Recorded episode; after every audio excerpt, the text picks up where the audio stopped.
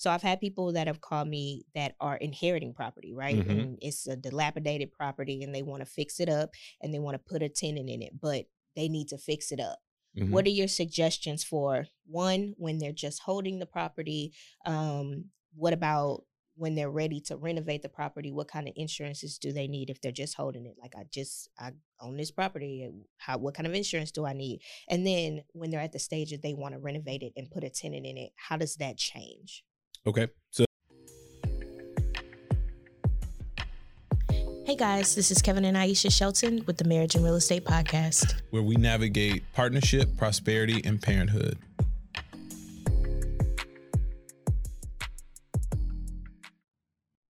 Hey guys, this is Aisha Shelton. And this is Kevin Shelton. welcome back, welcome back, welcome back.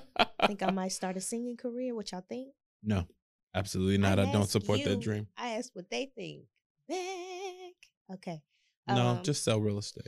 You do that amazingly. Thank you. You don't have to sing a line to sell real that. estate. I might sell real estate and sing. Do you want to buy real estate? Buy it from Aisha. And if you want me to sing you a song, call me. No.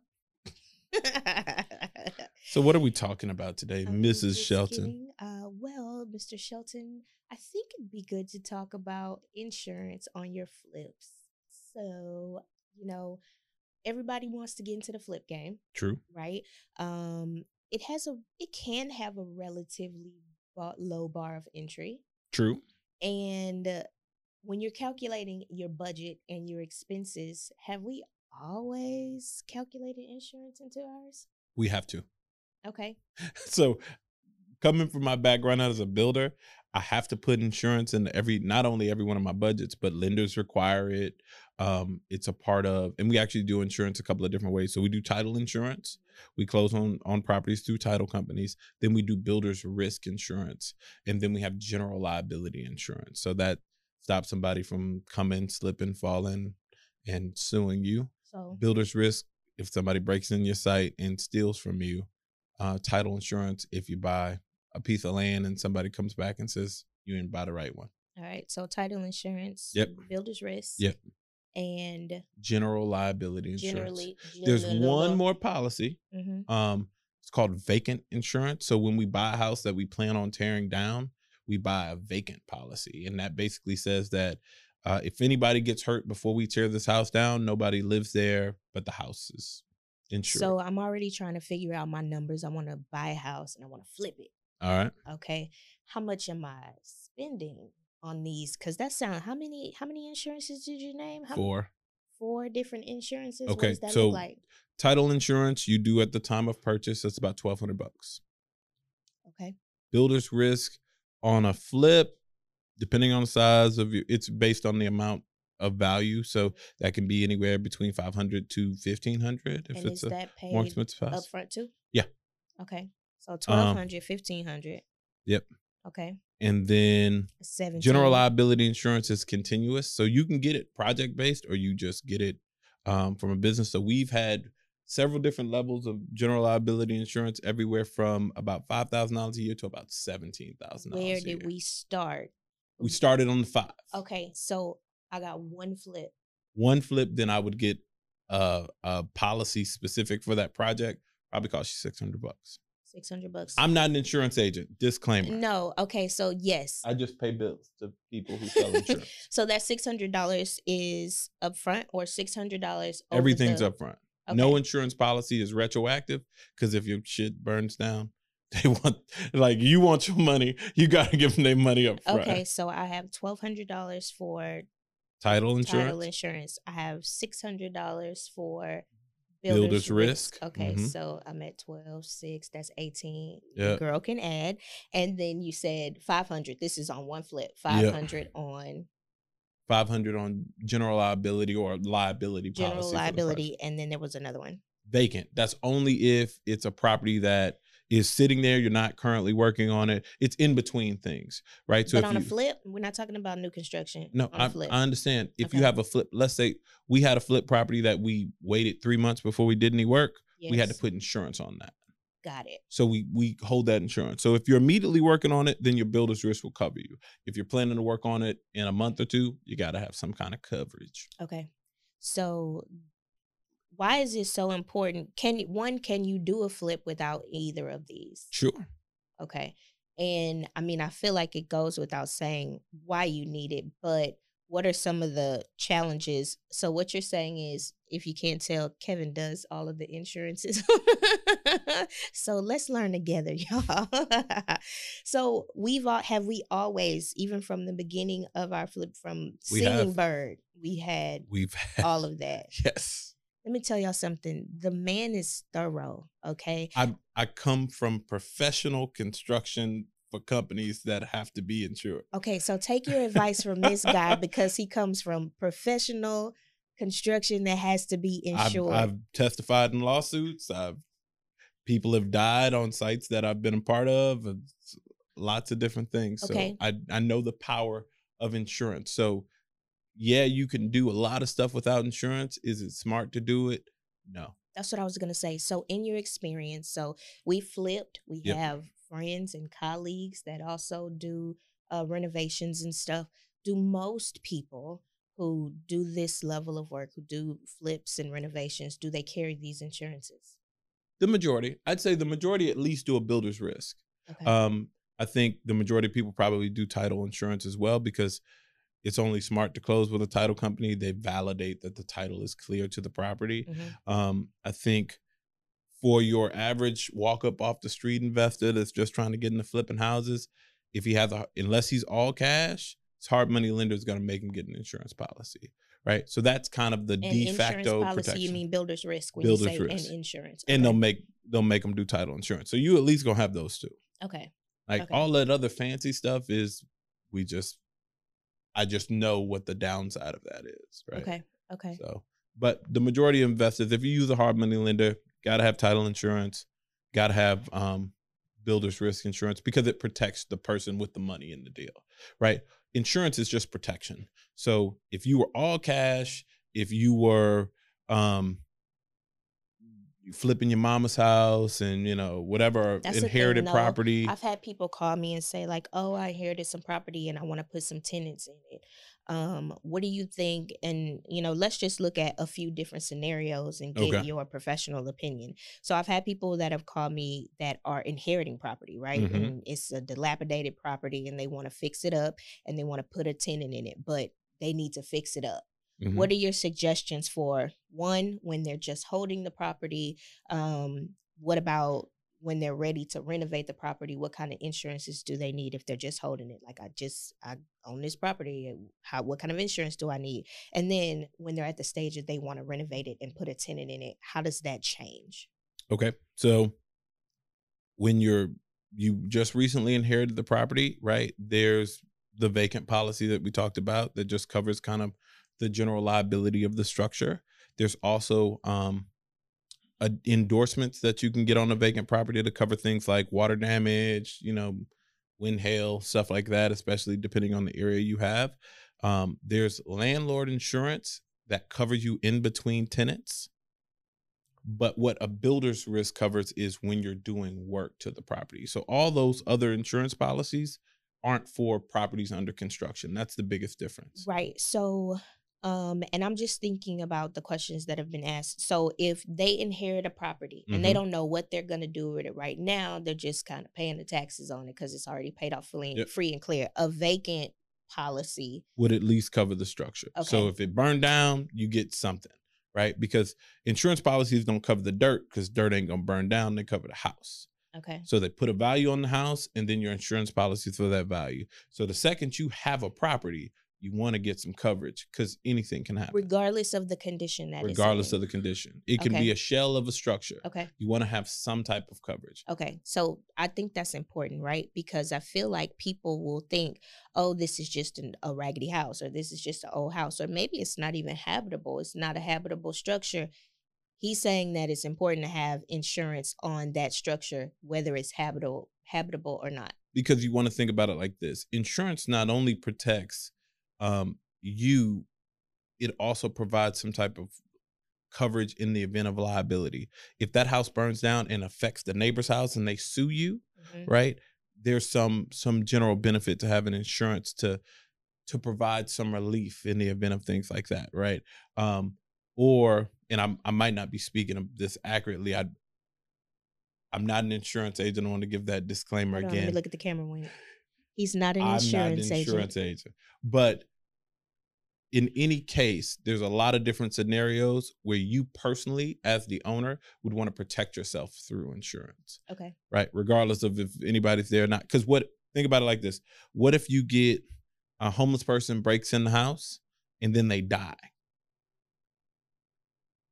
You can get insurance to cover you from something like that, like vandalism and vacancy insurance covers people coming in and, and doing something to it, right? Okay. uh, what if god forbid you know the house falls down and somebody Is inside of it. or, or somebody is walking by exactly Here's the thing: we used to, I, not even high, low key. We used to jump roofs.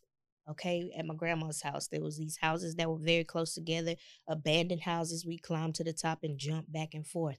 Um, and these are abandoned houses. Yep. So I even got a, a nice little nail, a rusty nail stuck in my foot, and had to get a tetanus shot. So all of that, ca- that's the coverage. Yeah, that, 'cause that if- kind of stuff covers. let's say if you you went home to your parents and they said who owns that house we gonna sue them that's a thing right. we live in a very litigious society so Okay. So if you inherit property and you just have property sitting out there, you want to cover that. Yep. Right. Um, and that's a piece of the puzzle. But then you're saying you're ready to renovate it. And I think you already went through once it comes to renovation. you want to do three a builder's risk so four.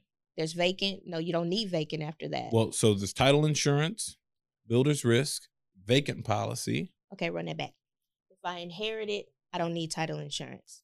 If you inherit it you don't need title insurance. Okay, insurance but however, if I'm buying a flip, like we're looking for our first flip, you would run it through a title X- company get title insurance couple X and Y are looking f- to do a flip.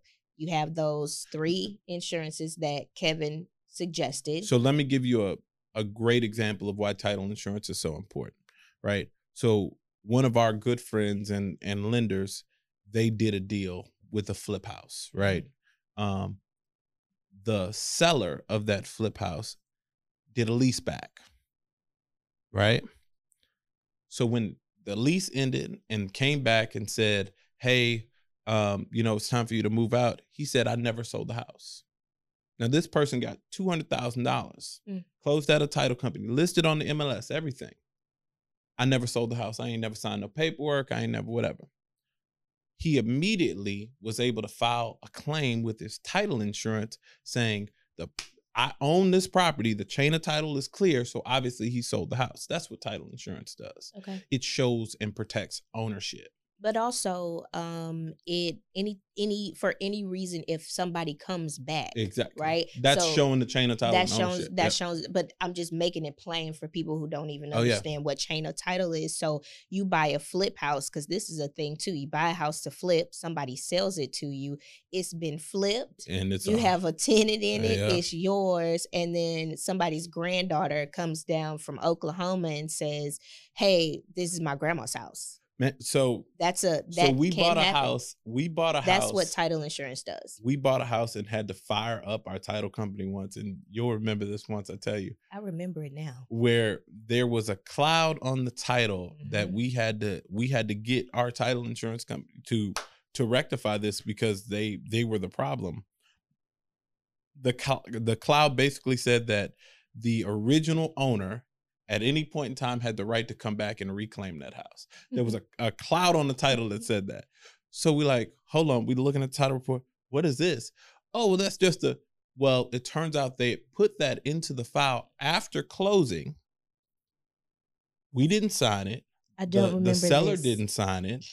And we almost had to sue them. You remember we almost had to sue them i do not to correct this. And they had to correct it because it's an insurance policy. Sounds familiar. You can't you can't just put whatever the hell Is you it want. the title company that shall remain nameless? That's that we vowed to never do business with again. Yes, Okay. it is. It is. It is. I remember there was a whole debacle. I oh, we had a couple of deals with said We, we different did. divisions of that We said did. horrible title company. We did. Title companies do matter. Um, it does matter. it matters. Black Lives Matter and title companies do too.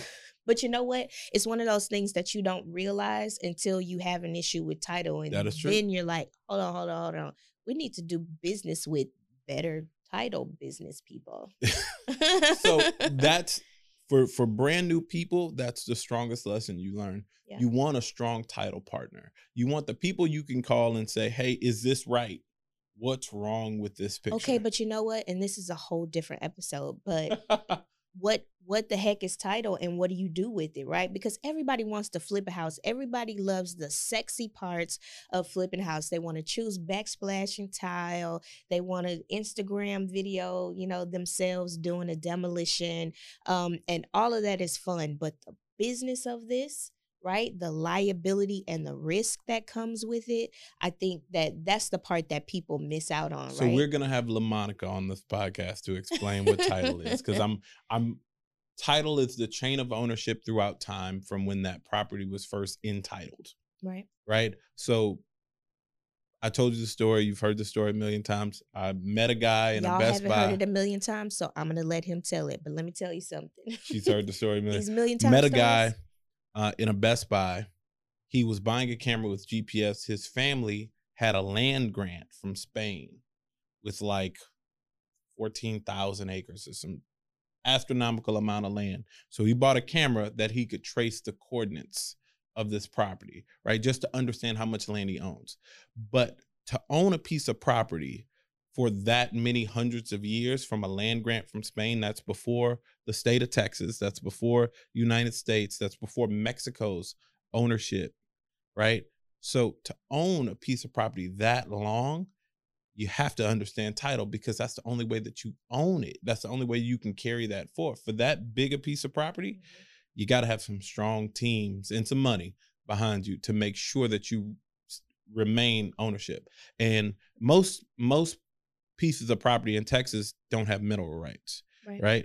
Um, the reason why is at some point in time, somebody sold those off and they were removed from the chain of title. So if you find oil in your backyard, It's you don't own oil. it. It's Yeah. not your own. It's the person who had that property 150 years ago who said, I can sell this land, but I'm not selling the rights a long time ago. It's so funny. I remember when um okay, so our house together was my second house. So Yep. I don't remember it when I first when I first bought a house, but the second time as I'm reading through the new construction contract, I'm like, wait a minute, you mean to tell me if I find oil in my backyard, it's not mine? Nope. And that's what I learned. I was like, oh, okay. And that's that's 96% of the properties in Texas. yeah, And the mineral rights go back 300 years. that's it. Yeah, because basically 300 years is right around 1800s, right?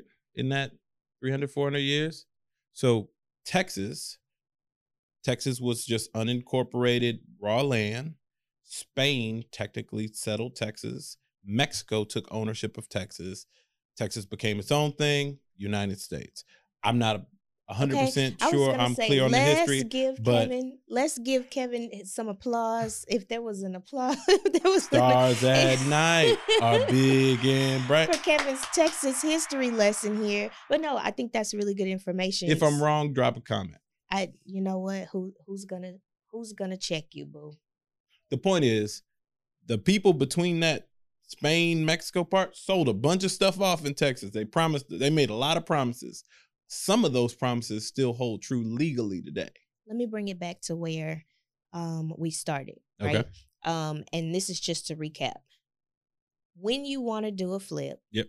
Everybody wants to do a flip. When you want to do a flip and you're making your budget, you want to account for insurances. Um, put your big boy pants on and your big girl panties on and make sure that that's a part of what you're doing. Sometimes people take their own money. Sometimes families are pooling money to, you know, make the bring these properties up. You still want to make sure that you're covered. Yep. Um, I don't know if you have any questions about insurance, we can make referrals No, drop a comment. drop a comment, but we, We can, can- certainly make referrals because we're not insurance agents, right? And if you want to hear more, we can have an insurance agent on the podcast. Oh, that would be good. Yeah, somebody to really talk about the ins and outs of it because insurance is is it always sounds like too much in theory until you need it.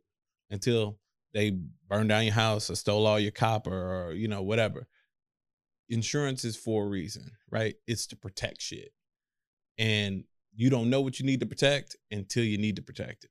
So protect yourself, your family's money, your personal money, your liability through using insurance. Like it. There we go. Until next time. This is the Marriage and Real Estate Podcast. We out.